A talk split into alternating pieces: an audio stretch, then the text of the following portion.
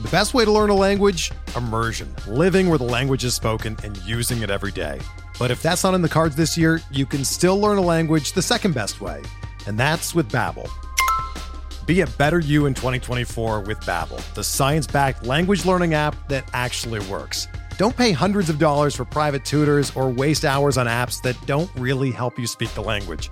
Babbel's quick 10-minute lessons are handcrafted by over 200 language experts and help you start speaking a new language in as little as 3 weeks. Babbel's designed by real people for real conversations, and their tips and tools are approachable, accessible, rooted in real-life situations and delivered with conversation-based teaching so you're ready to practice what you've learned in the real world. Here's a special limited time deal for our listeners. Right now, get up to 60% off your Babbel subscription at babbel.com slash bluewire. That's 60% off at babbel.com slash bluewire, spelled B-A-B-B-E-L dot com slash bluewire. Rules and restrictions apply.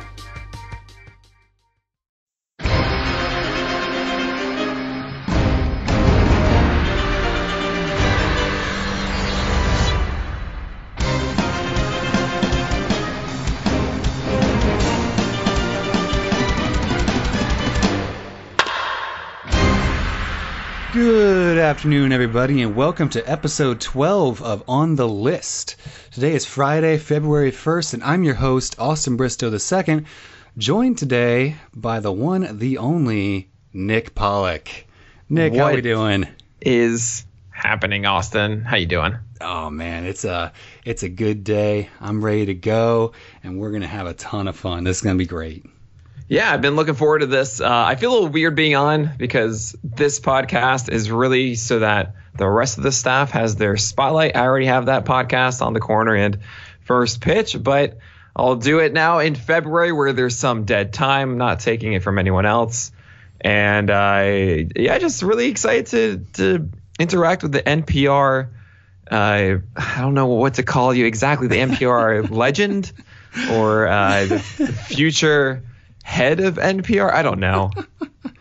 Oh man, this is I don't know if this is ever going to actually stop. I'd like to think that there's listeners who like consistently listen to this podcast that aren't like in our Discord channel, and if you're not, you ought to be.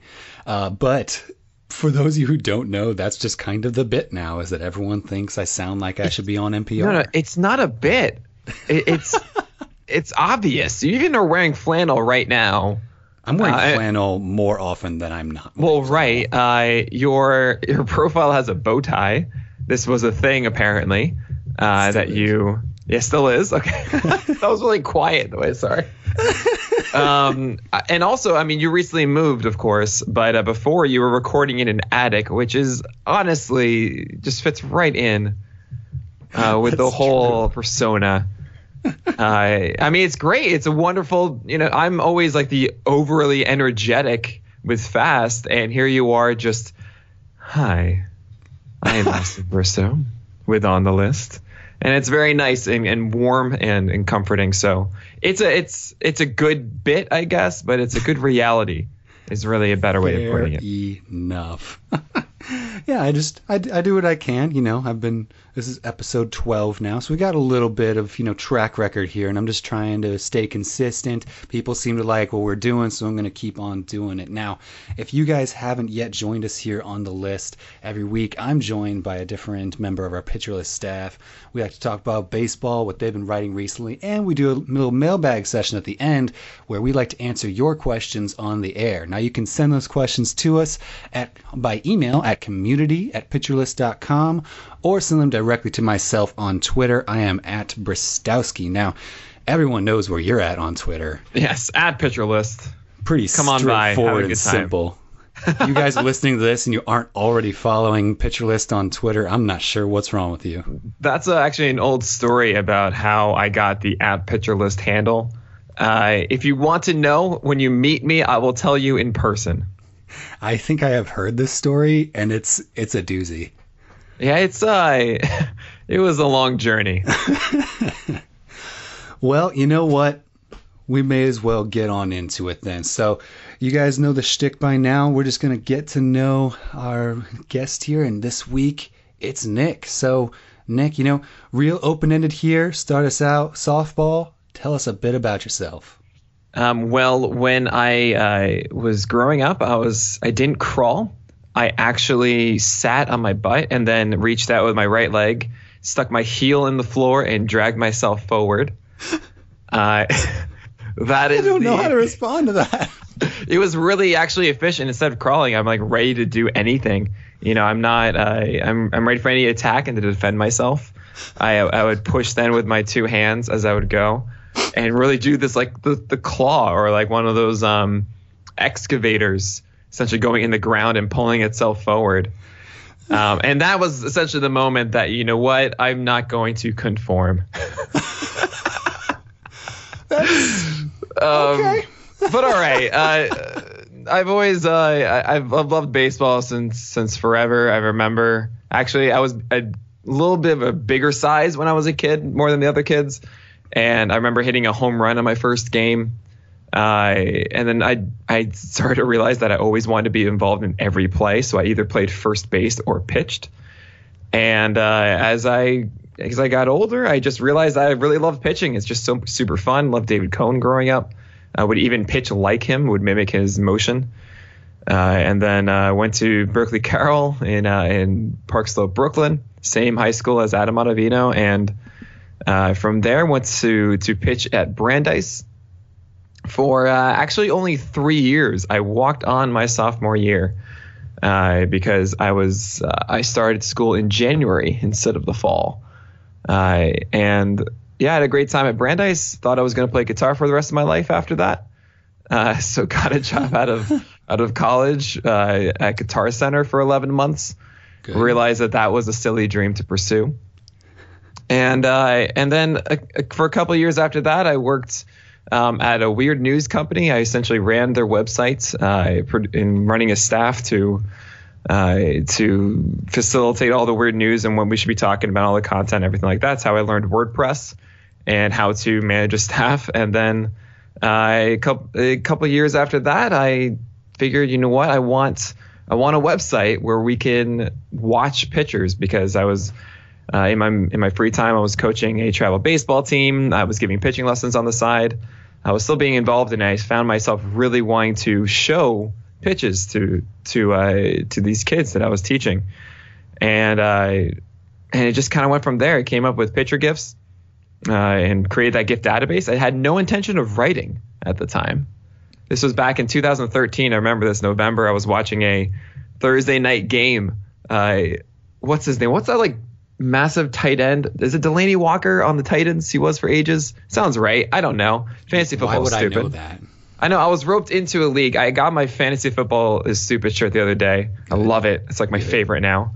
Uh, I but I remember watching this in uh, I believe it's a gin mill in in New York City with a friend of mine and telling him this idea and he pushed me to say just go do it Nick you you clearly know what you're doing and that was like the moment I went home and started making Justin Verlander's page and went from there.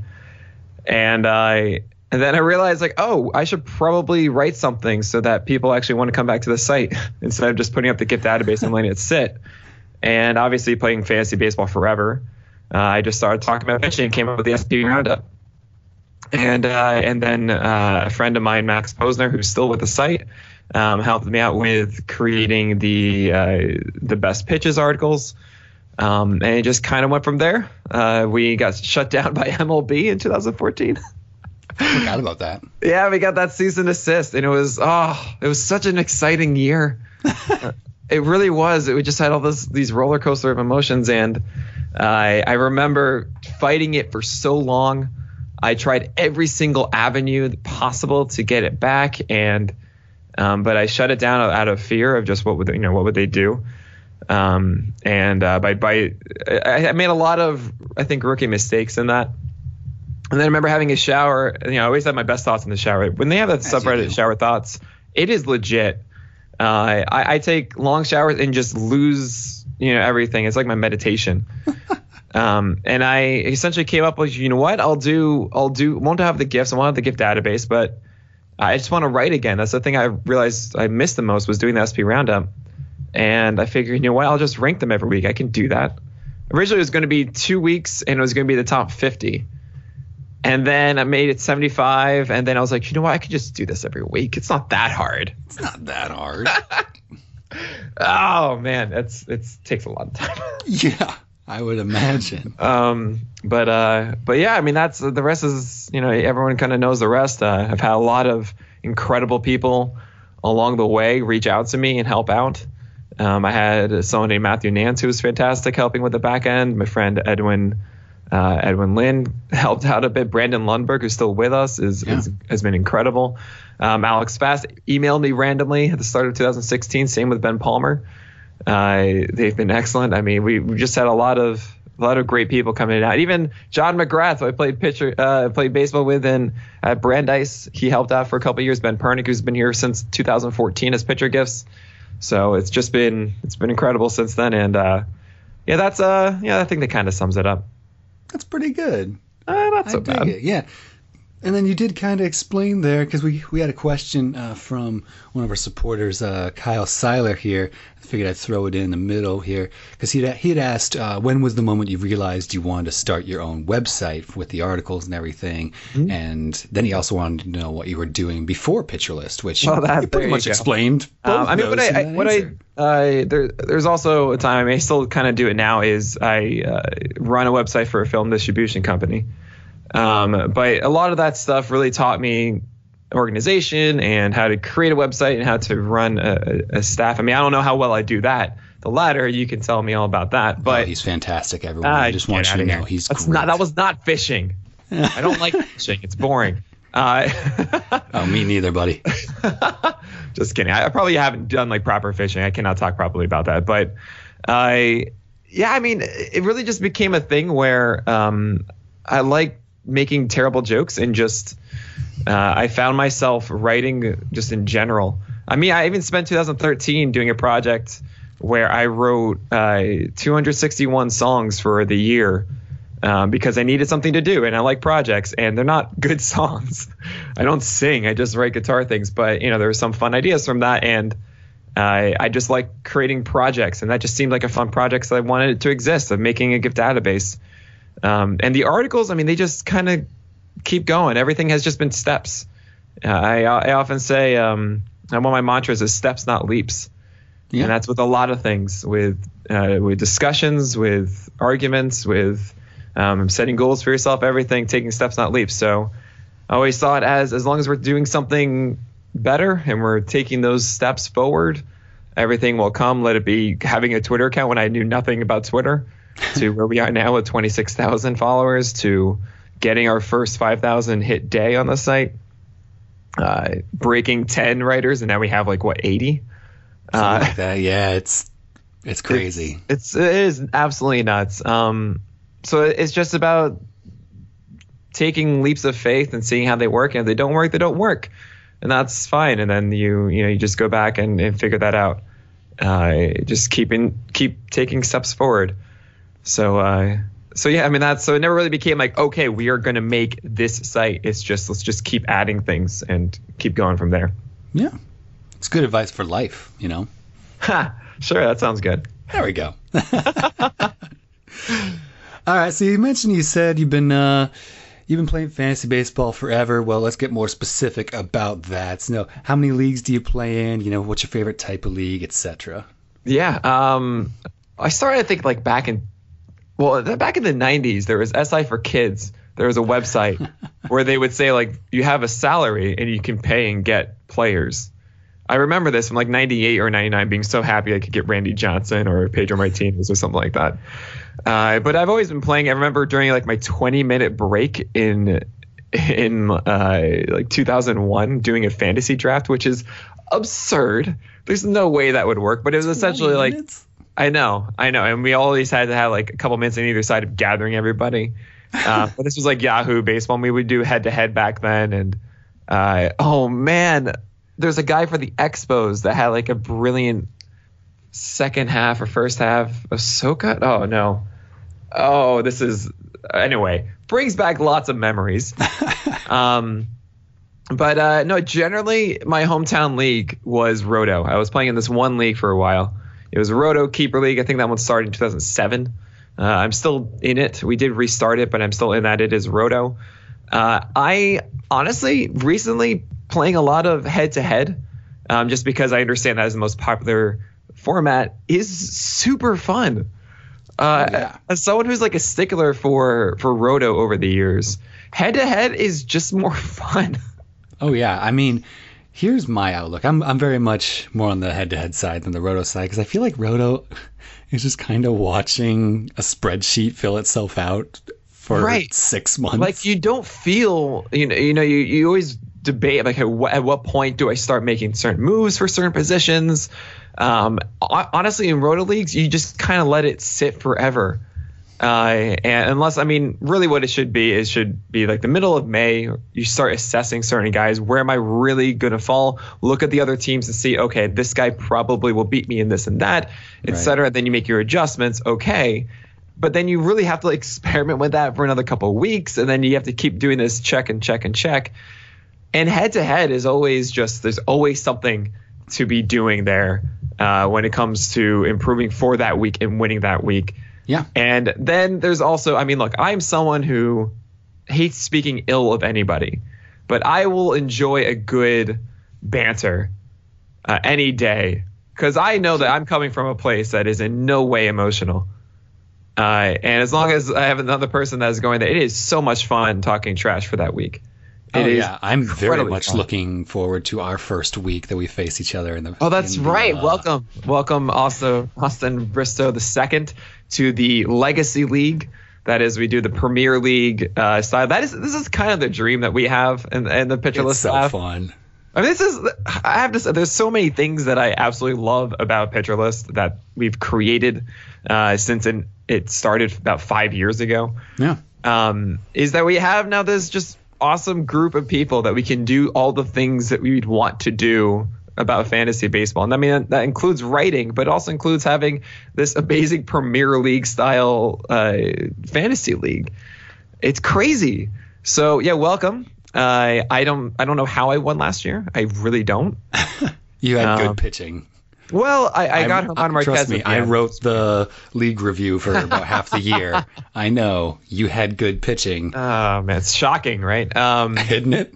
But I no, I was like the fourth or third best team. But I beat out I beat out fast somehow. I beat out Graham somehow, uh, and it just that's how head to head works, and that's fine, I guess. Um, Dynasty is dope, but the thing is, I'm still not in a Dynasty league that I absolutely love. I do like the Fangraphs Auto staff league I'm in which is I took over from Mike Axisa of CBS Sports. Um, I like it was one of those things. I just joined Fangraphs and was in the Slack, and I felt like you know, the, you know, I was a new kid, and I didn't want to overstep or anything. And all of a sudden, I think Paul Swydan was like, "Hey, we have an opening." I remember messaging fast like, "Should I do this?" It's like, "Of course you're going to do this. You're definitely going to go. You have to do." It. I'm like, "But I'm going to be so overwhelmed, and I want to embarrass myself." Uh, but then I went and joined it. it. Has Alex Chamberlain is in there, Brad Johnson, and uh, David Appelman Um, you know, Sarris is in that league too. Wow. Uh, so so I got Mike Axisa's team, and he he structured it like it's uh, like the best hitting team and no pitching, and it's just the dream. That's like that's what I want all the time. Just make me focus on winning and pitching, and I sure. somehow won that league this past year. Hey, uh, boy. Yeah, I know, right? It's it's weird. I think Mike just kind of was like, "Here you go, go go forth and prosper." and uh, I, I, got very fortunate in that one. Um, so that's actually really fun. A great auto league. Uh, I'm not saying this because I have a really good team, but it's really structured very well. There's some little kinks here and there, but that's a ton of fun for if you're doing Dynasty. I love their arbitration system. Eno came up with it, I believe, with uh, the developer of I know. Uh, I, I, definitely like that. I mean, a good dynasty league is always great. Hopefully, we'll have a really strong one with the Pitcher List staff. Uh, I think I want to start that this year. Yeah, sound. I thought I heard some rumblings about getting one going here soon. There is. Adam Lawler has been, been pushing that. I think he has one or two. Uh, I want to do a third, uh, and uh, I, I, yeah, I want that to exist. Oh, that'd be great. I just, oh man, I can't do another league right now. I've got three that I'm in. I've got my home league, the pitch list staff league, and then my uh, dynasty league that I'm in. And my fiance has basically told me, yeah, you can't join another one. and if you do, you have to drop one of the ones you oh, you're funny. currently in. I'm in I'm in six. Six. Oof. And and like I remember telling Spore this. and I was like, I'm in six leagues, and he would like patted my knee. Oh, summer child. He's in like twenty. oh man, he. I can't do that. Nuts. It's I mean that's in the right way. That's that's a good kind of sure, crazy. I guess. It's like good kind of crazy that I do the roundup every day. we're all a little Oh nuts man, around here. yeah, you have to be. All right, so most people by now know you're a Yankees fan. Yes, I tried to hide it for a bit. I remember when uh, you and I had our uh, had our interview where I was uh, interviewing to join the staff. Um, I actually at that point somehow didn't know you were a Yankees fan. I knew, I knew you were from New York, um, and I just kind of assumed you were a Mets fan. Oh God, how dare you? how dare you? That's that is so insulting, Austin. Oh, Uh, I mean, I just uh, as a kid, I wanted to be happy in my life, so I became a Yankee fan. and see, that's the exact same thing you told me two years ago. Yeah, that's that's what it was. I mean, I'm an honest man, Austin. Fair enough. Now, on your beloved Yankees, or really any other team, do you have an all-time favorite player, or any, any number of players? I guess. Yeah, it's um, I mean, it's David Cone and Paul O'Neill. Those are the guys I grew up with, and it's so cool to hear them on the on the broadcast now, killing it. It's yeah, no, those are those are my two guys. solid. Good, choices all around. I mean, Moose was Moose. You know, after after the '90s, it became Moose uh, Mussina. I just loved the way he pitched, and he was just a ton of fun. Uh, but it's really it, it's Conan and O'Neill at heart. Fair enough. Good, good choices. Dig those. Another question here that I really like. This is one that uh, we added on recently. Is there a particular article that you've written that you are especially proud of? Oh man, um, You there didn't are think about this one ahead of time, did you? No, but, uh, I mean there are a couple. Um, there's there's one article that is uh, it's about Kyle Hendricks. I wrote this for the Washington Post back in 2000. I think it was 15 or maybe it was 16. Um, yeah, I think it was 2016. It was about essentially how he is the ace of the Cubs staff, even though it wasn't Arrieta or Lester at the time. And it focused on is how much soft contact induced and hard contact limiting, how good he was commanding and control. And I didn't really think too much of it at the time. And uh, then I get a uh, email from Neil Weinberg, uh, who the great man who trusted in me and actually gave me an opportunity there, saying that they selected it for the Sunday paper. So the actual Sunday Washington Post, there in the sports section, you open the page, it's still in my room, and there is just by Nick Pollack, and uh, that still blows my mind that like me at a I don't know, I guess I was 27 at the time or so, and I always, you know, you think of those guys that are writing in that paper. No offense to any of them whatsoever, but you don't think of like this scrawny 27 year old kid writing that article. You think of, you know, he's got his glasses and his nice mustache and he's well, you know, professional and everything. he's got his kid at his side as he writes it. And there, there is my name, just like the front and center. Boom, Kyle Hendricks uh, article. So that that one it always stays with me. Um, the other, the other ones, I mean, it's, it's funny enough. It's two Noah Syndergaard articles. um, there's one that everyone I think knows by now, which is the uh, the flaw that we're all ignoring that I wrote last year Yeah. for Rotographs. I mean, I just love the fact that I was able to put in an MS Paint image and get away with it in a professional setting. That was That- the- I, that I really me up. do remember and really enjoyed that article. Yeah. And, Well it's done. funny is that I was actually really talking about effective velocity, um, which Michael Augustine is really done to great lengths, uh, explained in layman terms to everybody. He's done an excellent job with that. But that's really what I was talking about, saying that look, if you pitch inside with heat, it's going to come faster, and you have to swing sooner than you do when it's away. Um, so I really enjoyed that piece. And the other one is actually the end of 2015. I was remember watching Syndergaard in, in the playoffs and just thinking, why have we not discussed how ridiculously filthy his fastball is? So I just wrote an article saying, let's gush all over Noah Syndergaard's fastballs and just featured all these gifts from it and just saying, this is ridiculous. Why are we not considering Syndergaard as like super dope? Because he is. Yeah. Um, and that was a really fun one to write. I bet. He's, he still is super dope. We just need him to stay Right. healthy. right? Uh, yeah, yes, we do. That's that's basically it. Like I I expect if he stays healthy and gives us, you know, 180 innings, he'll be amazing. Right. No, that's well, yeah. There, there's a lot of discussion to be had about that. I, I'm going to I'm biting my tongue because I know I'm going to be talking about this in another cast soon. So I'm gonna Ooh, gonna hold off on that. there you go. Save it for the pod. Yes, save it for the podcast. Um, As if we aren't already on one. uh, I'm thinking, is there like another one? Uh, It was really an honor to to write that camera angles article at Fangraphs. oh, that one was Carson also Cistulli fantastic. let me go ahead with that. Paul Sporer suggested that I do it, so big props to him and thank you for uh, for giving me that. Um, and, and just in general, bring me on the Fangraphs or Rotographs team. Yeah. I uh, there's a, there's one other I wanted to mention. I, it came to me before.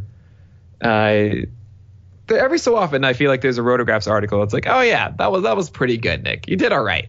You did I okay. remember your your one you had last off season for Trevor Bauer Mm. uh, was the reason that I picked Trevor Bauer to be a breakout, and then he very much was. Nice. Yeah, I mean that's So- that's a that's a fun argument for Bauer this year is that everyone's going to say that oh he's only done it for one year. He has actually done it for a year and a half. Uh, because he was he's changed that cutter to a slider in 2017 and had success in the second half, and then it carried over into 2018. But that was a fun one. There was a, a one on like Trevor K. Oh yeah, the, I think the best titled one is oh right Tyson Ross exists. I enjoyed that one. Just talking about like, right, he's still a thing and he has a good slider and he might actually be decent right now.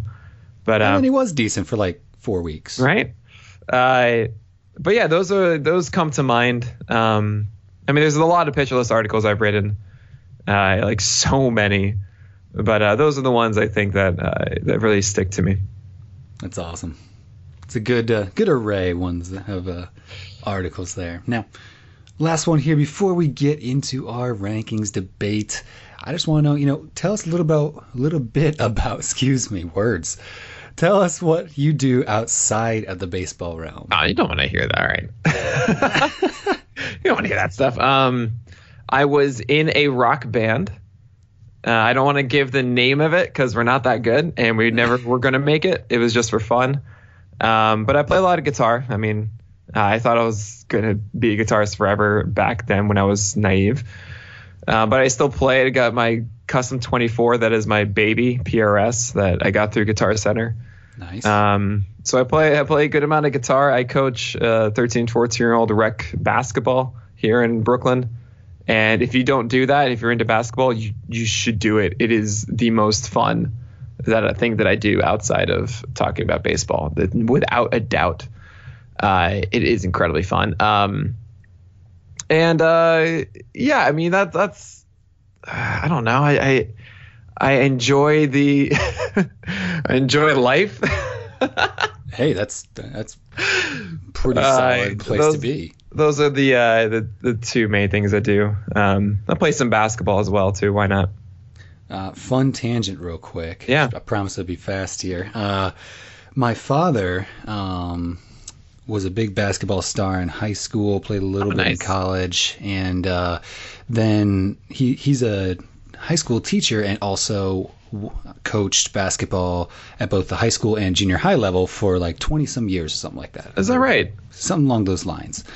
And um, growing Your up, blood. growing up, I was always, uh, you know, the tall, skinny kid, uh, fairly athletic, and I tried to play basketball once, and I'm very, very bad at basketball. and I just couldn't get into it, and it wasn't my thing. And like I know my dad loves me, but I feel like he was uh, definitely a little disappointed that you know I, w- I didn't turn into the basketball star. But it's it's in your blood at least to coach. You can be a coach and not a player. I know so little about basketball, Nick. See, Fine, I also, Austin. No, I also feel like I'm one of the very, very few people on our pitch list staff that never played baseball. Oh, that is interesting. Yeah, it's uh everyone is at some point in little league. You know, maybe it was even like t-ball or or you know, JV or something, but you never touched it. I I played a year of t-ball at the Boys Yeah. and Girls Club when I was like six. and I mostly just spent my time digging in the dirt and picking grass. Yeah, you sound like Brian Regan. Yeah, yeah, exactly. Free snow cone at the end of the game. Uh, well, that's uh, that's I like that. It, it kind of goes to show that you can still love the game without actually playing it. And I mean, that's all of us now, really. It's true. We always, all of us have some moment we say, okay, this isn't what we're actually going to do. Except for and Jeff Davis. That's right. Jeff Davis is killing it up in Canada. Oh, I love that. Boss. I love it. All right. Well, let's talk about some other pitchers. So, we're going to be continuing our rankings debate here. And of course, I had to have Nick come on to talk about starting pitchers. We had Alex Fast come on to do our first half of my starting pitcher rankings. And now we've got Nick here for our second half. So this is kind of vaguely, you know, five, uh, 50 through like 100 plus.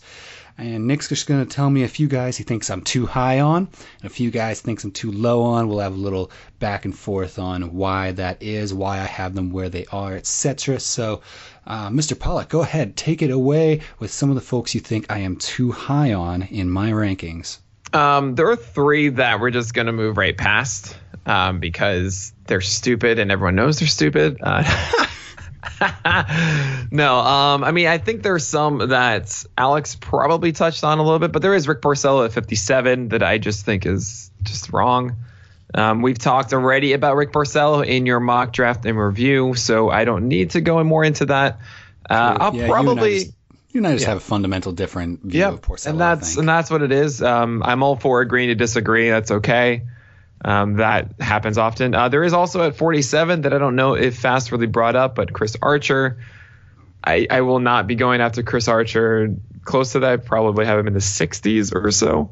Yeah, Fast and I actually had a pretty extended conversation about Archer, so you guys can go and check that one out if you want to hear more about that. Nice. Um, and then there you have Touki Toussaint at 72, and uh, I know that I initially had him close to 50 back in October, and I understand this. Uh, but the more time that I spent thinking about it, I realized that Touki Toussaint is probably going to be either a reliever or be on like third in the in the uh, in the chain to get a starting rotation spot. I think the only reason that he was a fifth starter in September was because Gohara and Soroka were out. Um, now that they're both healthy and going to be fighting for that spot, I think that he is uh, the last one to get that chance. Yeah, so I don't totally see him reasonable. at 72. Yeah. Um, but we could actually talk about the others. Um, Hyunjin Ryu at 55. Yeah, so I've got this Ryu a- here at uh, my, like I said, 55. That's 197 overall. Uh, then if we look at the NFBC ADP data here, I went through to check that out. Uh, in the NFBC, he's going at about 180 overall, yeah. which makes him the 50th starting so pitcher. So I am I'm actually slightly behind them. I understand. I am going to have Ryu much lower. Mm. Uh, there are many reasons for this. Uh, I'm going to pinpoint one specifically, and this is your own words. Um, I'm expecting around 100 115 innings from Ryu. That's sure. what that's what you're expecting, right?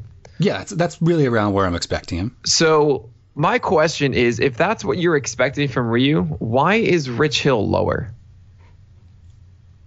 Um, well, I, I know I surprised with, you with this. I didn't write that I'd write yeah, Rich okay. Rich Hill. He's at Let's 63. Uh, Rich Hill essentially, would you say that 100 115 innings is fine for Rich Hill? I mean, that's maybe what we'll get. I think, you know, with him being now 39 years old, we may be even be lucky to get somewhere around 80.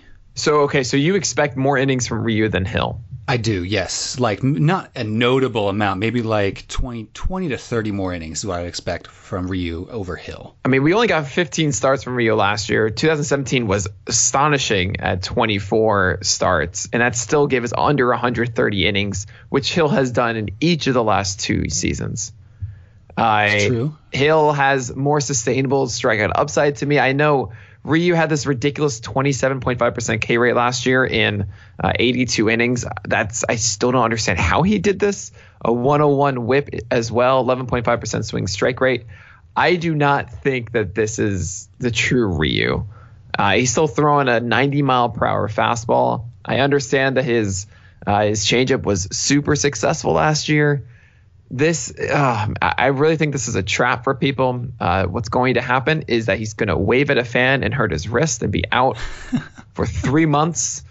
Uh, it's just at 55, I, I, see other guys that he's surrounded by. Kikuchi, I would much rather go with Kikuchi.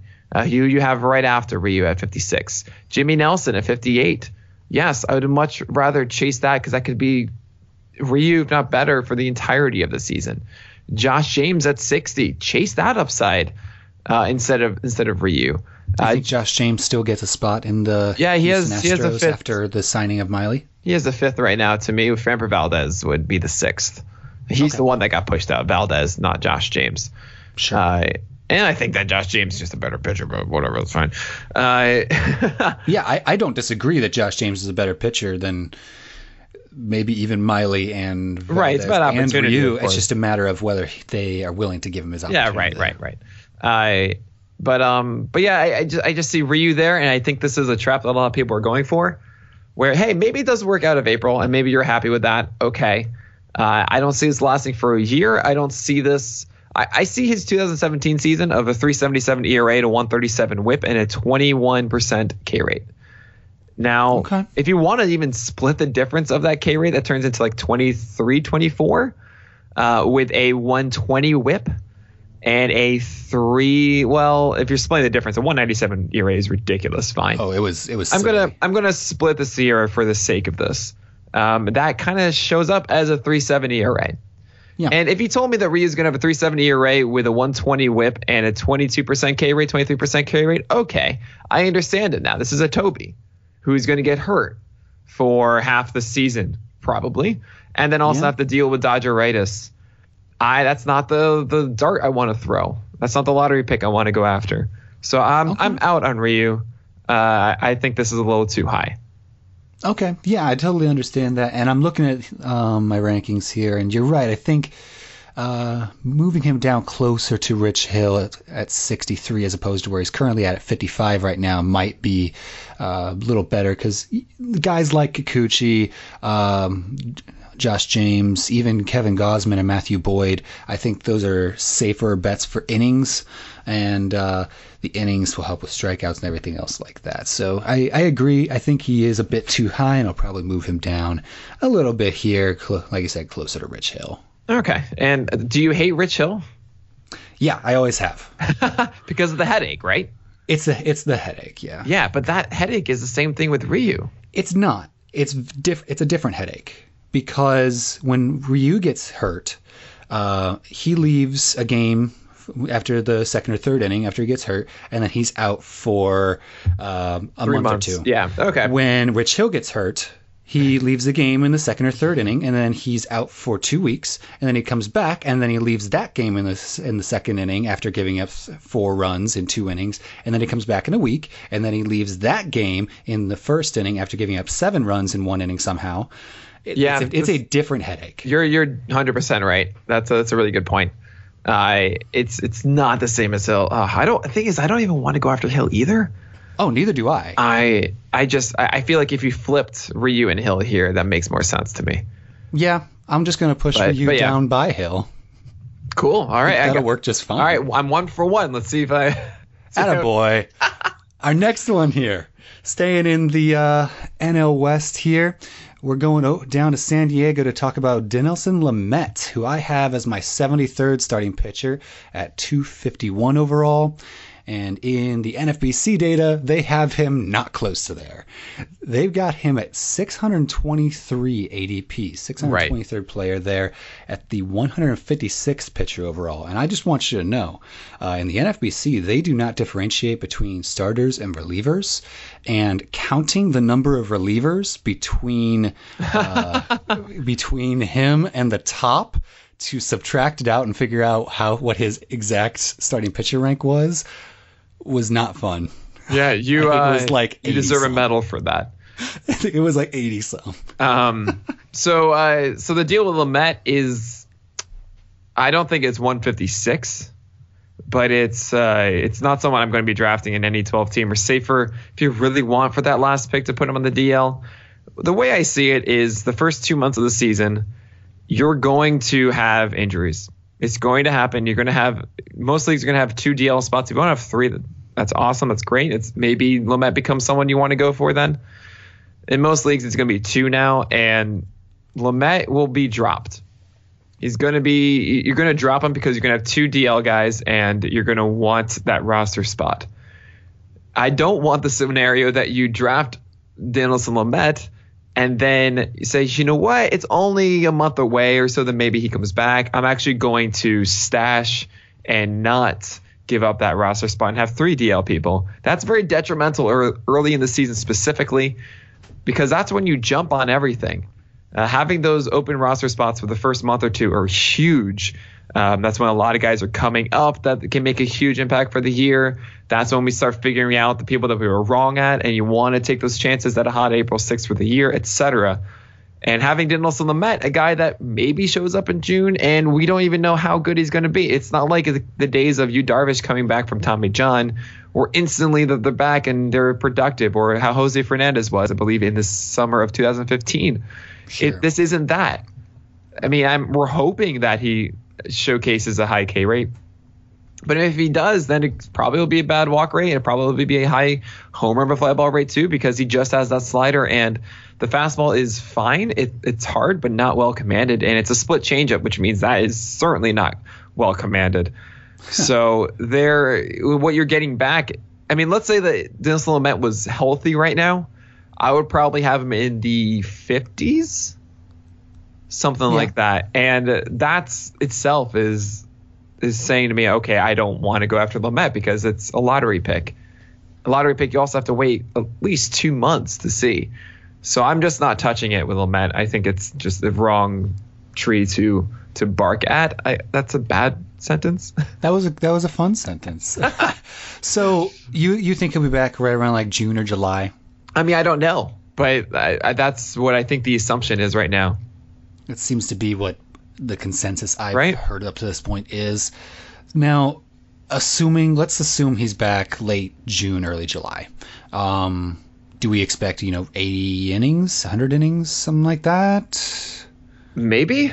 Uh, I would say 80 innings sounds right because then there's also rehab and then there's uh, then they also baby him a bit. 80 innings, that's like half a season essentially. Sure.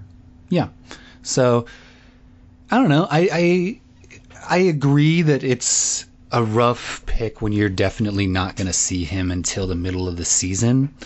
Um, but I don't know why he couldn't come back and just pick up where he left off with like a low to mid fours ERA and nearly a 30% K rate. Um, but that's like that's said, not a good ERA. That hurts. That's yeah, yeah, that's true. Um, I don't know. It's just I I've always been a fan of Lamet. Uh, I liked him when he was in coming up in 17. I was excited for him at 18, and then we didn't get to see him all last year, and that made me sad.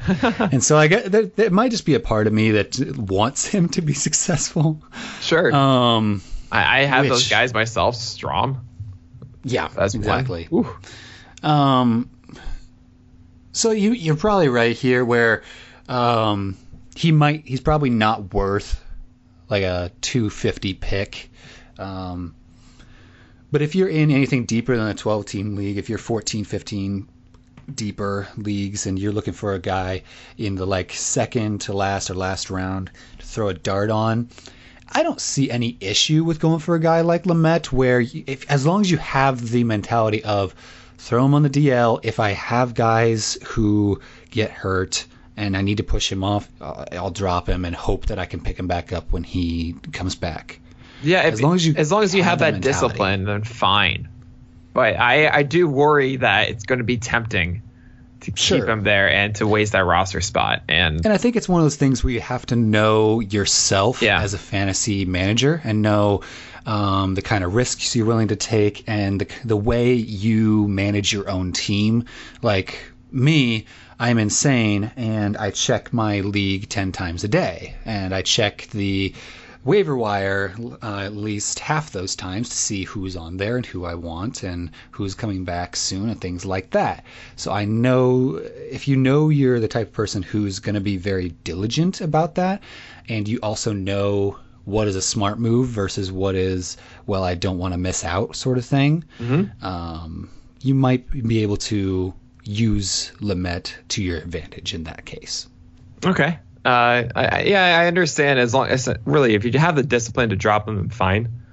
Um, uh, if you're in a draft and it's a 23rd round, uh, I would think that there are other options that you want to go for. Joe Musgrove, Collin McHugh, uh, or off there at the bottom. Uh, and I probably would want to go with that because that's also right out of the gate. You have those chances to take. Uh, but yeah, so if you essentially go on the DL, you know they won't pick up Collin McHugh, then fine, go get Lamet, stick him on the DL, get McHugh, and just drop Lamet when you have two injured guys. Sure.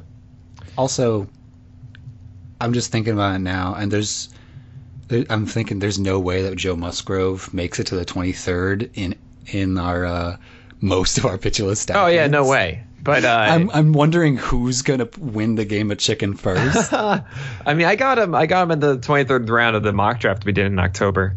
So uh, so we'll see. We'll see what happens. Um, it, it should be good. I have Luiz Gohara as the other high one. Uh, it's only Yeah. just because uh, we'll get to in a moment. There are a couple of guys I think that just deserve this spot over him, but it's not. It's not really. 84 is not something egregious. I'll be honest. This is good ranking. I like it. I don't know if it's necessarily the order I would do, but the names, most of the names are there, and I didn't have too many that I felt were just egregious. Uh, so I think he did a good job here. You Oh man, uh, the pitcher list guy himself says my pitching rankings are good.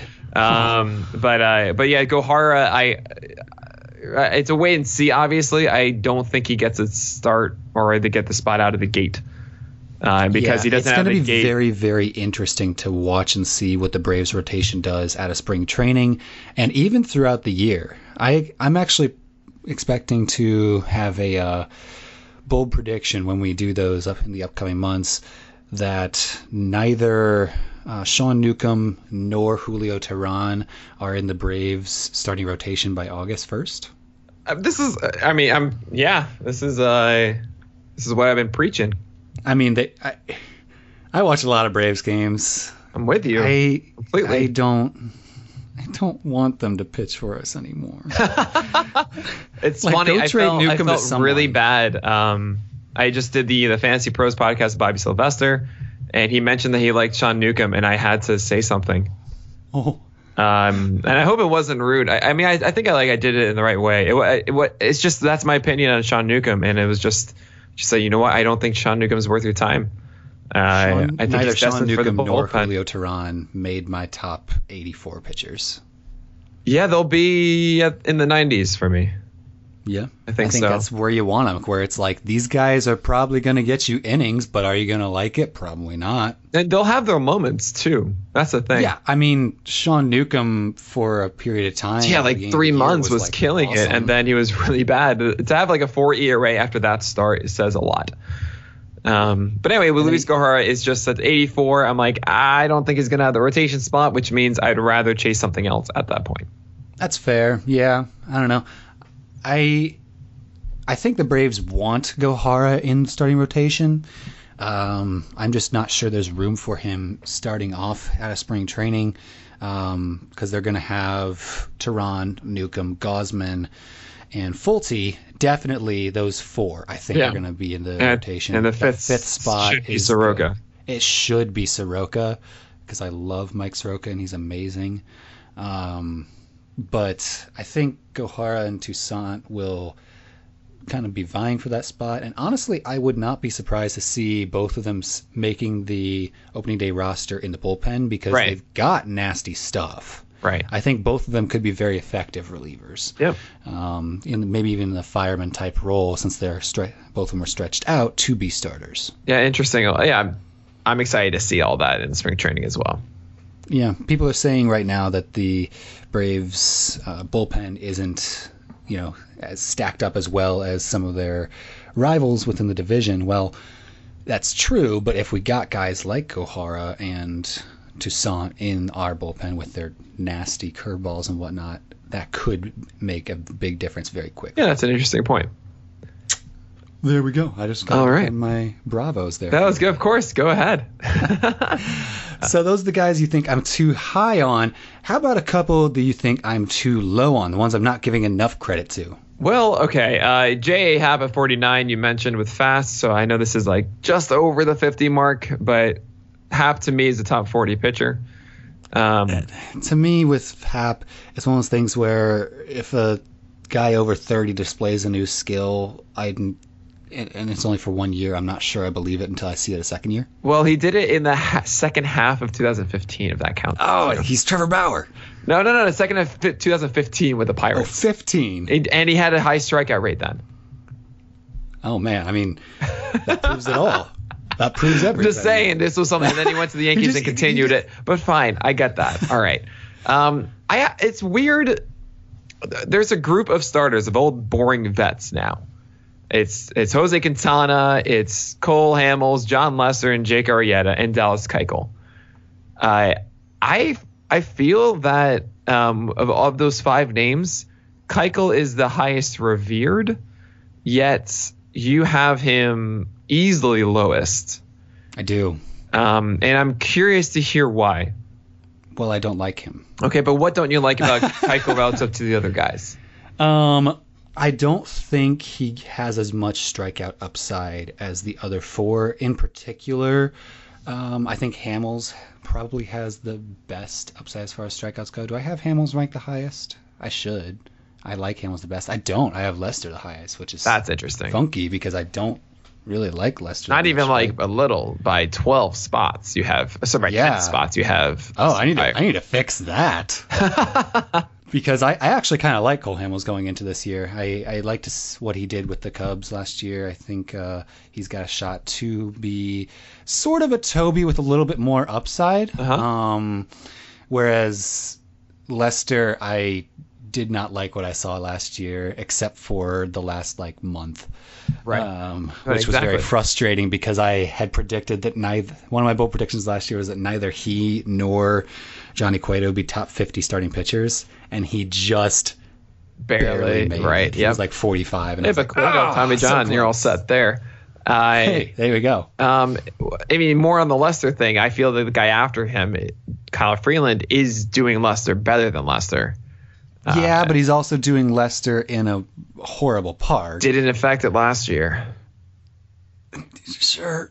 I don't know, man. Like I, I, I want, I want Kyle Freeland to be legit. I want him to do it again because I want the Rockies to have figured out Coors Field and used StatCast and physics and things like that to learn how to teach their pitchers what to do and things like that. Just because that'd be cool for baseball, right? Yeah. But I'm so scared. I understand so that. Scared. I mean, it's it's part of the Marquez thing, but at the same time, with Marquez, you have him at 20, so you're not that scared. He's very different, though. Those two pitchers are very, very. I would make the case that a, that someone like Freeland would actually have more longevity success than someone like Marquez, but that's a, a discussion for another time. Uh, now, I with Keuchel, so Keuchel's worst season, really. I mean, you want to say like last year was like his worst season. That's like 2016 when he was hurt. Right. Uh, it was a 3.74 ERA. I think a lot of people are saying are, are thinking of Keuchel that don't like him, thinking that he had like a four or four plus. There's room for Keuchel to improve from last year. He, he essentially lost eight points of uh, chase rate on his slider. He wasn't throwing it effectively down at the bottom of the zone. I think that is something he can get better at. I, I, essentially I see a 20% K rate at a 3.5 ERA and a 1.25 WHIP or so. See. Now that's very similar to me. And with with Cole Hamels, I think you're getting a little bit worse ratios, but slightly better strikeout rates. With Lester, you just don't know what you're going to get. Uh, and Quintana should be, I think, below. He's a four ERA plus guy at this point to me. Jake Arrieta, I think, is also going in that direction. Uh, so I, I kind of group Keuchel, Hamels, Lester pretty much the same. Um, it's not about necessarily if you want Hamels above Keuchel, I actually agree with that. But just seeing 20, I mean 24 points, 26 points between Lester and Keuchel, and then uh, 18 for uh, for Hamels and Keuchel just doesn't seem right to me. 16 for there. I'll probably yeah. move Lester down to make that a little better. But here's where I'm at with uh, Keuchel. I am concerned that he just got worse last year. His swinging strike rate. Oh yeah, he was uh, terrible down overall, um, which his K rates finished at 17.5 percent. That's not what I want to see. And the one thing that he's supposed to be super good at, his ground ball rate, wasn't well, right. Awesome. He was he was having trouble at the bottom of the zone getting guys to swing at those pitches that often would not be a strike but right underneath it. He actually even at one point decided to go up in the zone. You know, Sarris had a cool article about he had success for a moment, but that's not how Keuchel should succeed long term. And eventually that went away, and he tried to go back to his normal bread and butter. But that's, I mean, I, I think he should improve, and improving should be at that skill of getting guys to swing at sinkers right underneath the zone and that slider as well. And that would mean that the ground ball rate also goes back up. Well, what I'm wondering is can a guy like Keuchel survive in an offensive environment like we have right now? Because more than ever, more than ever in his career, even I know he's only been here since 2013, but more than ever in his career, guys have that kind of uppercut swing, and they're swinging at the low ball because they want to get that, you know, it's all about the launch angle nowadays, things like that. And I'm just wondering if that is affecting his success. Well, because I think it, the league is different now than it was in 2014 and 15 when he had his two best seasons. I think in the last, you know, 4 years the league has kind of adapted offensively and I'm wondering if a guy like him with his strategy can still be successful? Well, two things quickly. One, uh, I don't want this to be taken the wrong way as me liking Keuchel. Uh, it's more that just the separation of those guys seemed off. I I'll probably have have Keuchel right around 60 myself, but I'll also have Quintana around 60. A little bit later than that, I'll probably have Lester around 60, and Cole Hamels probably like 55. So it's less that I'm too high on him and more than I'm. It's just about the philosophy about all of it. Yeah. But I will say to Keuchel's credit about the argument about the the different hitting landscape. Was it really that different in 2017? What? That's fair, yeah. And that's that and he killed it then. He yeah, had that 67% ground ball rate. I really do believe it's the ineffectiveness of that slider. He really just was not pitching it right, and he, he, his command was a bit off last year. Now it's interesting to even suggest that he could get it back. I think he can. Um, I mean, there's no real, there's nothing I can really point to saying like, no, he's going to. His 256 BABIP from 2017 surely isn't going to be repeated. 80% left on base rate, probably not either. But I think he's more of a 350 ERA guy. I think he's more of a 125 whip. I think he's a 20% K rate guy. That that okay. seems fine to me. That's a Toby. Okay. So again, just to clarify, it is less that I'm too low on Keuchel and just Uh, more than I'm a bit too high on some of the guys that you would like to see around. They're not. Yeah, they, I, I, see a, a, they're very same philosophy to me. Yeah, it's that. Sense. Okay, that's all. Okay. And I'll have to. That means I'll have to take a look. Like I said, I'm probably going to move Lester much closer to Hamels because I do think I like Hamels more. I'm going to have to definitely take a look at that more carefully as well as Arrieta and Quintana. I think when I was making my rankings, those were guys that I was just kind of like, these guys are boring, and I don't want to think about right. Let's put them there. Yep. So that's why I, am gonna group them all together and be like, here's your boring dudes. Take your favorite. Go ahead. They're old and they're boring. Yeah, they Have are. fun with it. Um, uh, someone else I think you're too low on, right at 50. Andrew Heaney. He should not be at 50. He should be higher. Yeah, so I've got him at 50, which is 180 overall in my rankings. If we look at the NFBC data, they've got him at 46 starting pitcher at 171. So I'm not far off from where they have him. Well, from where they have him, still too low. Yes.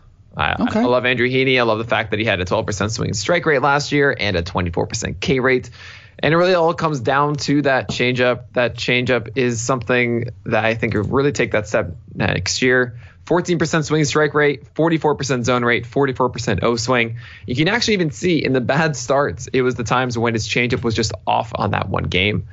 I uh, I really think that this is a guy that is just waiting to break out. Uh, considering that you look at the 40s and there's a lot of humana humana of Eduardo Rodriguez and Jon Gray and uh, whatever. It, it's just why why not just go for Andrew Heaney instead, where he actually has – a clear path to that success.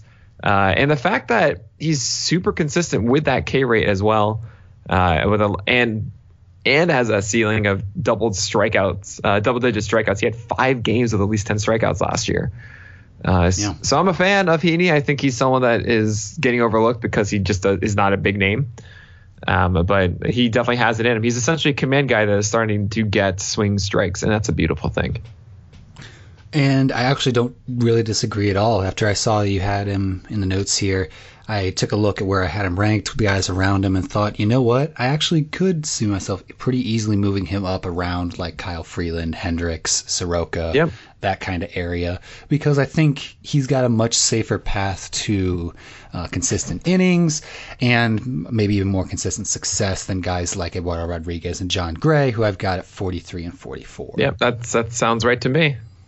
Yeah. And I, uh, I didn't realize that I actually currently have Skaggs above him, which I've never seen that actually. Thing. I've never seen that yet. I mean, I'm, I'm, I'm probably, fine with Skaggs being high, surprisingly, but I, am like I said, I'm probably going to fix that. A lot of a lot of times with these rankings, especially starting pitcher, because I'll be honest, I am much more comfortable analyzing and ranking hitters than I am pitchers. Mm-hmm. It's just what I've been more used to in my um, fantasy baseball career so far. So with pitchers, a lot of times I look at them, I try to do my best to think about, okay, this guy should be better than this guy. But a lot of times I will kind of gloss over some where it's like, I oh yeah, this is right. I've definitely been guilty um, by making the list and just saying, okay, cool, this guy, this guy, this guy, and not doing my due diligence of going after every single person and saying, how do I feel about this? Because I definitely remember like, oh yeah, right. I didn't really think about this guy because he should be about ten spots lower. Exactly, and I think that's kind of come out a lot in these rankings debates, which honestly makes my rankings better because I can I get called out on that stuff and I can go in and fix them and things like that. Oh, I'm so, proud of you. Austin. I love it. I'm so proud of you. Much appreciated, my friend. Uh, it takes a lot to say that kind of thing. Um, there are four guys. This is this is off the top of my head that I wrote down. But uh, so you went up to 84, right? I believe, or 86. Yeah. Yeah, uh, basically it's just where I left off in the top 300. I think mm-hmm. uh, yes, it was 84 with uh, Gohara being the 84. So one. there are three guys, maybe four, that I would definitely put inside of that 84 that aren't there. Um, one is Collin McHugh, who has that job. Sure. Um, it's uh, he's going to be fourth in the rotation in Houston. Last time he started for a season, it was 12 starts of 355 ERA with Brad Peacock's new slider that is super dope. Uh, it's a fantastic pitch, and he was primed to be a solid starter for 2018 until the Astros did some crazy things and he didn't start anymore. Um, obviously, a lot of people will talk about 2018 being like, look how good he was as a reliever. And yeah, but when a guy is relieving, he either A, gets uh, amplifies his breaking ball Right. And B gets more velocity. And it's good to see that he did get more velocity, two two ticks, because he's not saving anything. He's just going as far as he can for those for those pitches. But it is really nice to see that slider really take that step forward in relief. And while obviously I don't expect it to continue that level of success, uh, it's still a very effective pitch, and I think he'll have a field day with it uh, starting this year for the for the Astros. So I, I, think he's someone you want to be targeting in drafts. I think it's a very safe innings eater. I mean, it, honestly, I'm going to have him above uh, Keuchel. Uh, just, wow. Well, why not? If we're if we're talking about like a three six three five ERA, hopefully from Keuchel with like a 20% K rate and 1.25 WHIP, why can't McHugh do that? Maybe even with more strikeouts. Right. He That's has fair? a rotation okay. spot. I don't. Yeah, I'm I'm going after McHugh, and there's okay. and there's that floor that you're even talking about with Keuchel too. So, but yeah, I'd, I'd rather just shoot my darts with McHugh instead of the boring Toby of Keuchel because I don't draft Tobys. I don't do See, it. See, this is another area where I know you and I have a bit of a differing um, kind of policy as far as that goes. Um, where more often than not you start going for upside in drafts sooner than I do. Mm-hmm. Um, whereas I liked I like to go for floor for the first maybe eight to ten rounds, eight to ten picks. You start going for upside probably I don't know. No, no, eight to ten. Eight to ten sounds right for floor. Yeah. Yeah. Well, so okay. I mean, we're talking. This is like twentieth round. Well, I know at that point, but I also like to try and get like at least. I usually aim for getting one Toby. I think having one or two Tobys can be useful, uh, especially when you're trying to take Here's, stabs uh, at other guys. Here is a uh, a secret in fantasy baseball. Is a secret. You can find Toby's on the waiver wire. Every year, there are like ten of them. Every That's single true. season. I did get Dereck Rodriguez this past season. Done. And guys like that. It's so easy to find Toby's. Uh, my general draft philosophy is to have about three starters that I trust. That's it. So I, I, I've been talking about as the three in the top seven rounds. That's what my philosophy was in October. Now it's shifting towards getting two of two or one of Taillon and Clevinger. Then uh, and then that means really like like go hitters for the first five or six rounds. Don't even just pass by everyone else. Uh, and then turn to the 20s and 30s to fill out three to four total starters. Uh, Okay. That that's my current philosophy. Um, I find that you can also get someone. Actually, you know what? I'll wait on Tuesday to talk more about one person that I think is generally I'm going to be one of the higher guys on, and I'm surprised that I will be, but um, that's what it's going to be. Um, Okay. And uh, I mean, even like Miles Mikolas, he's the 27 starter right now for you, which is I think everyone's price. Uh, I would love to have him as my number two starter. That's like a very consistent. That is a step, definitive step above a Toby. Sure. Right, so I get that. Cool. That's my number two starter because I will get him in the ninth round or something. He's going the eleventh. Great, I've got him down. Then I go after one of I don't know. Uh, we can get maybe David Price, pair him up one two done. Um, we can go and get we can have fun and go after your Freeland or your Hendricks or your Pivetta as your four. J. A. Happ is what I would do. Also, Heaney, Skaggs, one of those as my three, or maybe even paired up as a three and a four. I feel good about those four. Then I can go and take any of my fun upside pitchers after that because through the season, you're really only going to have three or four that you firmly trust from the like through the year, and that's going to be figuring out the other pieces. And by the end, you're going to have eight or so, and that's great. That's wonderful. You're going to pick up your Ross Stripling. You're going to pick up your German Marquez, your Zack Wheeler, your Walker Buehler, your Jack Flaherty. You're going to find them, and uh, See, here's here's where I would differ a little bit, where I push back a little bit. Uh, you are going to find them. just Because, Just but read the guys roundup. Like, it's easy. Read the roundup every day. Just Yeah. read the roundup. You can get Mike Minor for three months. You can get Ho- Derek Holland for three months. Both those See- guys, like I feel like secretly won leagues because if you were aware that they were doing well from the middle of June to the rest of the year, then you you cashed in on that. That's Steven true. Matz killed it at the end of the year last year. You had some great streams from Tyler, uh, Trevor Richards, and and Sandy Alcantara and Jose Urena even Yeah. there are so many options. Yeah. If you're listening to this podcast, that means that you are actually paying attention, which means you can adhere to these strategies. Uh, I mean, that's, that's my pitcher strategy uh, for what I'm planning on doing in 2019. Um, after making some crazy trades in 2018, my Pitcher List staff league team was just stacked with amazing starting pitching. I had like Scherzer, Kluber. Oh, yeah, you Paxton, traded, you traded Cole for Scherzer. Hey man, he offered it to me. That's on, Um, I don't I don't understand. It was so good. And then I traded like Justin Upton for Corey Kluber or something like that. Um, but anyway, I don't expect to always be able to do that. And no one really should expect to be able to do that. But I generally want to have one of those top 10 guys um, so I can have that one big ace that'll lock me down for the season. And I just pray that he never gets hurt. Um, so I'd like to have a guy like Scherzer, DeGrom, Nola, um, Cole, things, someone like that. Then I'd like to get someone more in the 20 range, like a like a Jack Flaherty or a Zack Wheeler, something like that. After that, I pref- I want someone maybe in the 30s. Maybe I might even wait to get like two guys in the 40s, um, where I kind of just want to tier it downwards. But I, I want I want two really good starting pitchers, including one like uber ace.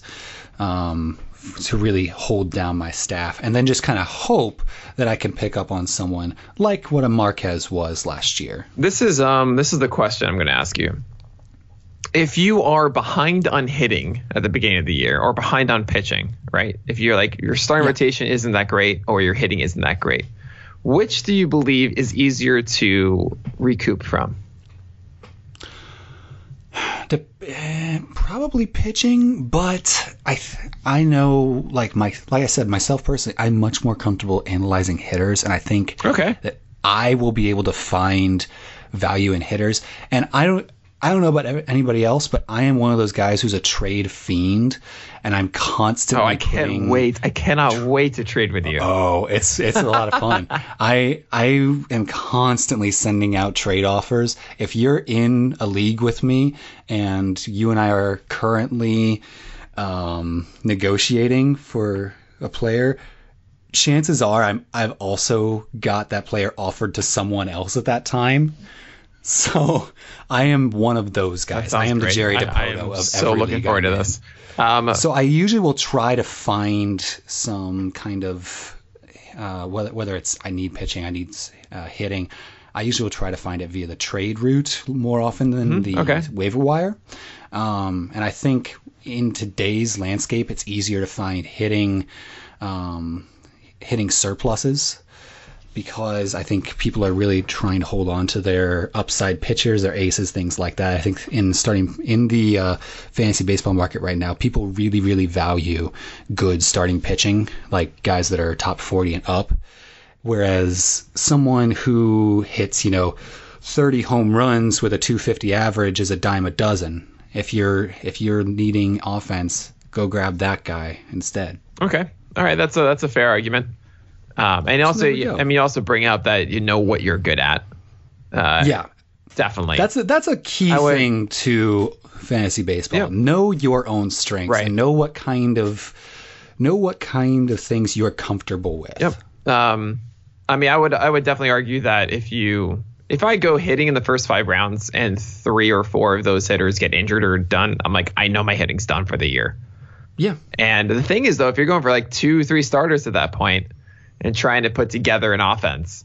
It's uh, it's incredibly tough, but it's essentially it's it's with pitching that it's just that considering that you need fewer amount, it makes it easier for one player to have a bigger impact.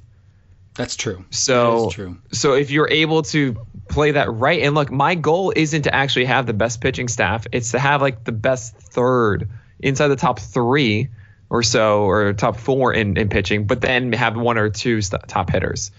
Because I, I, personally feel that it's harder to really leapfrog. If you have like some, uh, uh, if you're going against stud lineups, it's just you have no chance. But at a given night, you can get a nice start from somebody, and it's much easier. I feel to to work that angle. Um, like I beat Fast last year, who had who had Sale and he had Verlander, or he had Cole. He had like all these aces yeah. And I was able to have, you know, focus on having good starts at the beginning of the week and then win ratios against him. And that's then I won with my offense. Like that, that's like there are things you can do going against a, a better pitching staff, but not against a better hitting club. You're just going to just get beat. Um, so that that's my that's my two cents on it. Uh, but to each their own. That's that's why I value those upside later on because I know that I can just I am ch- going to chase after climbing that uh, that mountain then opposed to just staying in middle ground or so. And that makes sense. No, I totally understand that. And it definitely is a more viable strategy, you know, in a head to head league oh, where you can kind of just bank now. on. I love it now. you can just kind of bank on the randomness that is pitching performances. Right. And if you if it goes your way, it goes your way. Right. Uh, there are three other guys that I think should at least be mentioned. I mean, oh, one, yeah. one I'll say really Back quickly is Nick Kingham. I feel that he has a rotation spot now. He's going to start most likely for the Pirates, and I, he was successful in his moments. Uh, I, I think his bad starts were amplified. Um, they weren't like the most horrendous things ever, and he had some really good starts in there too. Uh, don't forget what he can do. He has this great slider, great changeup, and when his command of his fastball is on, then it's lights out. There is that upside, and it's possible he gains that confidence and gets there. Don't rule that out. Uh, just Samardzija, I'm going to throw out there that is going to have a better season than those boring guys, Quintana and Keuchel specifically. Uh, I could see that he has come out and said that his shoulder was inflamed in spring training and he never got the chance to rest it properly through the year. This offseason is about resting completely for that, which is great. That's wonderful. And they just came out, I see here on the 14th of January. That's not just a couple weeks ago, but that his shoulder recovery is going well. So good. That's good for Best him. shape of his life. Now he is loose lips, so which means he sinks ships and is annoying as anything. At the same time, last year was a lost season, and he's come off of back-to-back seasons of 120 whip, 114 whip, uh, 20% K rate, 24% K rate. Yes, the home runs are the problem. I can see a 370 ERA with a 23% K rate and a 1.20 whip or 120 whip. Sure. Um, so I, I would throw that out there as well. And then lastly, there's Kyle Gibson, who surprised everyone, even me, who said like, "Hey, it's possible that Kyle Gibson isn't terrible," and he still surprised me. Uh, that was a fun one. If you're talking about articles, that was a really fun one. I was like, I know it's Kyle Gibson, but let me take every route possible to suggest that he is actually good, because it's Kyle Gibson. We know this is silly, and then what do you know? He was good. I just really like. Uh Paul Sporer's relationship with Kyle Gibson. Oh man, I remember debating with him um, at Towers. He doesn't remember this, and I understand, whatever. But I was like, Kyle Gibson, man. He's like, dude, it's just gonna kill your team. I was like, I know, but there's a chance. There's a chance that the slider is actually good. I mean, at the end of the day, and then it was. He was fine. I mean, it was good at the beginning of the year, and then it slowed down. 22% carry though is something. Uh, 3.62 ERA is something. 1.3 WHIP is, ugh, but He's slightly he's slightly better than a Toby, and he does deserve a little bit of recognition. I doubt I'll be drafting Kyle Gibson, um, but 11.5% swing strike rate is something pretty awesome. So uh, so someone to consider at the very least. Sure. So real quick, uh, with guys like Samardzija, Gibson, Kingham, uh, would you have those guys over someone like Derek Holland, who I've got 83? No, I like Derek Holland a lot. I would have him over Dereck Rodriguez, Lamet, uh, Toussaint. Caleb Smith's an interesting one. I mean, this is the, the funny part because I can't really argue so much about these. I I think Kenta Maeda is going to be lower for me just because I don't know what kind of rotation spot he's in, and I'm just not going to go after it. I'd rather just lock in Samars if I need it. Uh, but I mean, I kind of like your your rankings again. Um, but he they are guys that should be here for the most part. So uh, yeah, inside inside the top 85, yes. Okay, I'll have to take a look at that and see uh, if there's any guys that I think you know can be pushed off. Rick Porcello. Oh jeez. see, I still kind of just want to make that bet with you that Rick Porcello is going to have a better season than Michael Fulmer. Oh yeah, we're gonna do that right now. Okay. Yeah, done. All right, cool. Um, that's a Okay. minimum minimum of 15 starts each. Sure. Assuming they both made 15 starts. Yeah. Um, are we? How are we gonna say who is better, just based off of like ESPN player rating? Uh, we will have a neutral third party. Okay. Okay, right. that we Works both agree on. Uh, you can, yeah, we'll we'll we'll figure that out later. All right. Sounds good. Uh, we'll have a community vote. Ooh. Okay. Yeah. Just at the end of the season, Yeah. who was better? Right. Yeah. You just have to remember these bets because I've made a ton of them and I don't remember any of them. So Oh, I'm gonna remember this one because it's Fulmer I, and it's for Fulmer. Okay. Cool. That sounds good. perfect. Um. So yeah, but that does it with your rankings. I mean, you. Uh, I think you did a really good job. Well, I appreciate it. Like I said, there's a, there's a couple ones there where I was just like, oh, yeah, of course, he is too high. But uh, yeah, for the most part, I think it, it wasn't so bad in the second half here. The thing about in the, when you're talking about the second half of starting pitcher rankings is, you know, if you're going from you know 73 to 70 to like 71, it's not that big of a difference, Right. As compared to like 23 to 21, but still, it's definitely uh, you want to make sure you're having your guys rank the way you would want them to perform or the way you expect them to perform. But as we round this out here, the main ones we talked about here, the, guys Nick said I had too high were Hyunjin Ryu, Dinelson Lamet, and Luiz Gohara. And the ones we talked about that uh, he thought was too low on were Dallas Keuchel and uh, Andrew Heaney, notably. So there you go. Now we're going to round out the show here, as we always do with our community questions. Like I said, we want to answer your questions on the air. Send those over to us by email at community at pitcherlist.com or directly to myself on Twitter at Bristowski. So our first one here comes from one of our supporters. Uh, Blake LaWatch wants to know, how long did it take you to make your first official top 100 starting pitcher list? Oh man. Um, oh, and one of the I see here also. What are some of the notable names on it? Uh, well, that is. Uh, are we are we talking about 2015? I, hey, Right. first official My list. first I know, does official mean list. the first one you would have. Uh, Okay, so so if we're one you would've talking about the one every year, it takes a long time. Uh, that process is me going to roster resource and typing out every single name um, that's on every team that I can could consider inside of the rotation, long relief or bullpen, uh, disabled list, their prospects, and then um, and then also go into the free agent tracker to make sure that I haven't forgotten anyone there. That's that's the entirety of that process. Um, and then I start just writing about each one without necessarily a rank involved. I just start diving into each one and then writing out my opinion on them. And then as I fill out how I feel about them, then I might change sentences here and there for the whole dialogue of of the the rankings. But that takes a long time.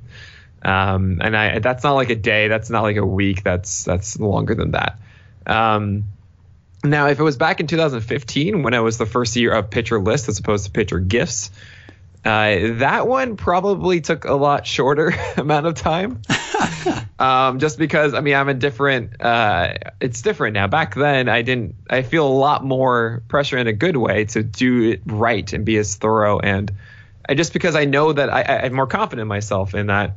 Okay, cool. I, I, I know certain things and I want to uh, I want to you know share my voice about those things more. And back then I had you know I was talking a lot more about XFIP, which is wrong. So, but uh, I'm looking at that now. I actually went into Web Wayback Machine, the, the web archive, to see what my initial list was in 2015 to see if there's anything notable. boy. I remember that Jacob DeGrom was at 20, and I was high on him. a boy. And then right ahead of him was Alex Cobb at 19. So whatever, it's fine. We can forget that. Um, and having having Stroman at 22, Carrasco 21 though. I I'm seeing if there's anyone like at the back end that I included. Uh, there's Carlos Martinez at, at 69. Uh, Nice. There's oh you just had to. Uh, wow, wow! I had I had Justin Verlander at 79, and that was right. Justin Verlander was bad in 2009 and 2015, wasn't he? Let me. I gotta go look now. now I gotta go look. Now, 338 ERA, 109 WHIP. I was wrong. You were wrong. Oh no, you know what? No, no, he he didn't pitch the first two months. That's why he's down there. But still, I was I was still wrong. Uh, I I said before 2018 uh, that Verlander was gonna be bad because he pitched it so much in the playoffs, and I was. isn't that uh, very, uh, very okay? So can we all collectively not make that argument anymore? Right?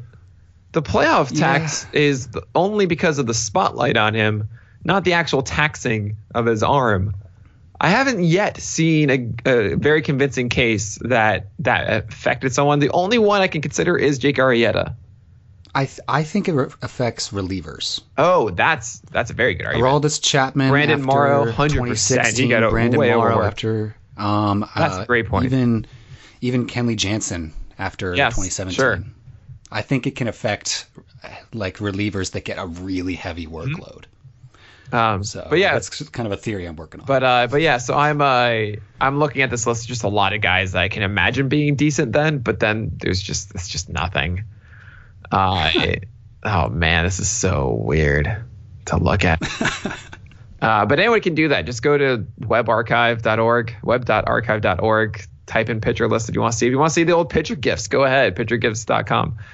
It's uh, it's an interesting sight to see my terrible writing from back then and how the how oh man you can even read them oh man I, this is back when i did two spaces after a period what was i thinking hey man, I didn't stop doing that until like my junior year at college. this was 2015 austin Uh, 2015 would have been my sophomore year of Oh, college. never mind. oh man, uh, man, this takes me back when you have the category images as like said rankings and the Pitcher List logo that looked like the Steam logo. Oh, yeah. Oh man, those. Back in the day. yeah, those weren't the days. These are the days, but those were days. They, they, they were days. They were days. Uh, they existed. All right, let's see. Let's see. Do we have any other questions? We do. So we got a good one here from uh, my buddy Josh Mateo. Oh yeah. Uh, so he says last year pitching seemed like it was extremely top heavy. You know, with the rise of guys like Taillon, Mikolas, Berrios, Wheeler, and, and some young arms like Flaherty and Buehler. Do you think that this year's pitching draft class has a true middle class again? Oh man, yes, yes. Okay. This is why I'm suggesting is that uh, I'm not gonna I I'm gonna be doing some mock drafts, obviously live streamed starting Tuesday night, and Will boy. I'm going to see if I can do the grab someone around like my top 15 starter as my first pitcher. Uh, I think a lot of people are scared after last year, and it's that's where the value is to be had. Uh, so I, I wouldn't put Berrios in there, um, but the other arms listed: Taillon, Mikolas, Wheeler, Flaherty. Sure, Berrios is a little bit underneath those to me. Um, but uh, I mean, you guys will see my rankings on uh, uh, next week, starting on Tuesday. It's going to be Tuesday through I guess Sunday. So there are going to be new rankings every day, uh, and you'll start seeing how it all shapes up in my mind. But there is definitely a true middle class. I think one tier group is called a touch of class. So Ooh, it's funny that you say that, Josh. perfect. All right, so I have a question for you that just kind of came up. Uh, today, actually, earlier today on February 1st, I posted my very early 2019 playoff predictions. Uh, it's really not even much of a question. Just give me your thoughts on uh, what you think of my predictions here. You can go check it out on my Twitter. Yeah, um, you're gonna hate this. Oh boy. You know what I'm gonna say. Uh, I'm gonna. You're gonna say that the Braves aren't gonna win the East. I'm gonna say that they're not gonna make the playoffs. Yep. Uh, I think I think the Phillies are going to win that division, and that means the Braves are going to go against either the Padres to me or the uh, or the Padres no or the uh, someone from the NL Central essentially for that wild card spot, and that's not going to be fun. Um, I mean, I don't know if, if you guys consider the playoffs to be that wild card game. I don't. I consider it the wild card winner is the is the winner, and they've made the playoffs. If you make it to the wild card game and lose, did you make the playoffs? I don't know. I mean, I don't know. Yeah. It's a one the game. only- it's the only major league game going on that day. I though. know. It's playoffs. It's a it's a play-in game to me. It's like the uh, it's like the first four of the N, uh, NCAA tournament. do you like the Do you like the winner takes all one game wild card? Oh, game? it's amazing. It's so much fun. I love it. yeah. I I specifically remember the uh, Royals. Oakland A's versus Royals. Oh, that was such an Uh, incredible game. that was so fun. Oh man. Um, Jarrod Dyson and everything. Okay. Uh, Oh, But uh, so that's that's the one contention I have there. It's I don't think the A's. uh, Well, not one contention. I don't think the A's are making that wild card spot and, and beating the Yankees. Come on. Oh man, I I was talking in the uh, in the community channel today. I, I said, uh, yeah, I, I've got the wild card being the Yankees versus the Athletics again, uh, rematch. And I said Jesus Luzardo is going to throw three innings, give up two two runs, and then it's going to be the Oakland bullpen six shutout innings from there. Both Khris Davis and Matt Olson will home run. I will say this: Home that runs. that that's that's awesome, but not gonna happen. I that is it is interesting though. After the top four, I mean, it's only three: Yankees, Red Sox, Astros. And then Indians I are being weird. Yeah, Indians in are being weird about we're dealing Kluber, we're not dealing Kluber, we're doing you know we're breaking it down, we're not breaking it down. Like why would you break it down? You have an incredible rotation, and you still have a great offense with Jose Ramirez and Francisco Lindor there. Doesn't make sense to me. But yeah, right, it is four, but that fifth spot is up for That grabs. spot. Oh, it's it could be the Angels. It could, Could be, be- the Athletics, the the Rays. It could be anyone um, but the Orioles and Tigers. Oh man, you just gave so many Rangers fans hope. yeah. Well, no, I mean that pitching staff is very interesting to me. Uh, I talked about it with Fast the other day, but it's uh, it's surprising. Uh, but anyway, yeah, that's uh, that that's those are my thoughts there. Um, Okay. The Astros winning it all, sure they could. Yeah, It's such a a crapshoot. The Astros uh, beating the Cubs in the World Series. Sure, So sure, why not? I've got both of the NL wild card spots coming out of the Central as well with the uh, Brewers and Cardinals. Yep, yep. The Cubs winning the most games in the NL, though. I don't know if I buy. I think they're going to be good again. I think you're going to see a good year from Darvish, and uh, I think their offense is going to be back to similar 2016 levels, things like that. I think they're going to be very right. good again. I think they're going to. I think they're going to put themselves in the conversation with the Red Sox, Astros, and Yankees as the, as one of those super teams. You know, honestly, uh, it wasn't until you just started mentioning Darvish and the Cubs that I just got that feeling of, oh man, baseball's almost here. oh, and I cannot almost wait. Here, Oh it's February, buddy. Like I mean, I think we get pitchers and catchers in Well, just like two. Or there's three a weeks, reason. right? There's a reason why every single year the uh, the pitcher's new version, when we pull back the curtain and start doing things, is two days after the Super Bowl. It, that's tradition for every year, really. Yeah. uh, because after the Super Bowl, everyone forgets about football. Now it's officially baseball's time to shine. It is our time, and I can't wait. you know, except for like March when everyone cares about basketball. wha- wha- whatever. I mean, that's great. uh, that's really annoying that they're doing it the week before games start. Um, we're gonna have to have really quick slow drafts Be- because we're doing. You know what we do for March Madness, right? yeah, yeah, It's that worked out really well for me last Did it? year. I uh, I picked. Uh, uh, I don't remember. yeah. I don't know either. name. Uh, their, their mascot was the Bulls, and they were they were like the twelfth ranked in the. Oh, they won. They got the upset, and you got the first they pick got overall. the upset over Arizona, and I got Mike Trout. it's really fun. If you guys don't know what we're talking about, um, what we do is we make it so that the the first and second seeds they play the first one and sixteen and, and two and fifteen in March Madness. Uh, those get eliminated. It's a twelve team league. So you take one region of the bracket and you say, okay, three. You uh, essentially you create a normal draft order, but instead of drafting players, you're going to draft a team. And then the draft order goes like this: it's the the six, so it's the six teams that win, and then the six teams that lose. So the six teams that win will be one through six, and then seven through twelve will be the teams that lose.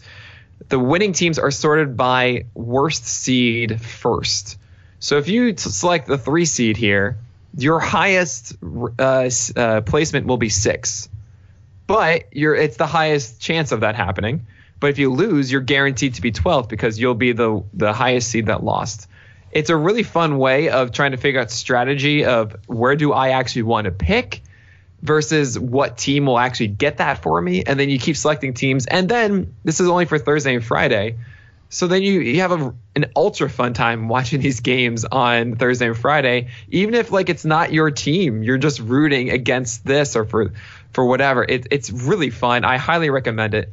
It uh, the only condition really is that this is happening the week before opening day and after the Japan series, which is annoying. But uh, I recommend doing it. We did it last year. It was a ton of fun, uh, and uh, we'll be doing it again this year.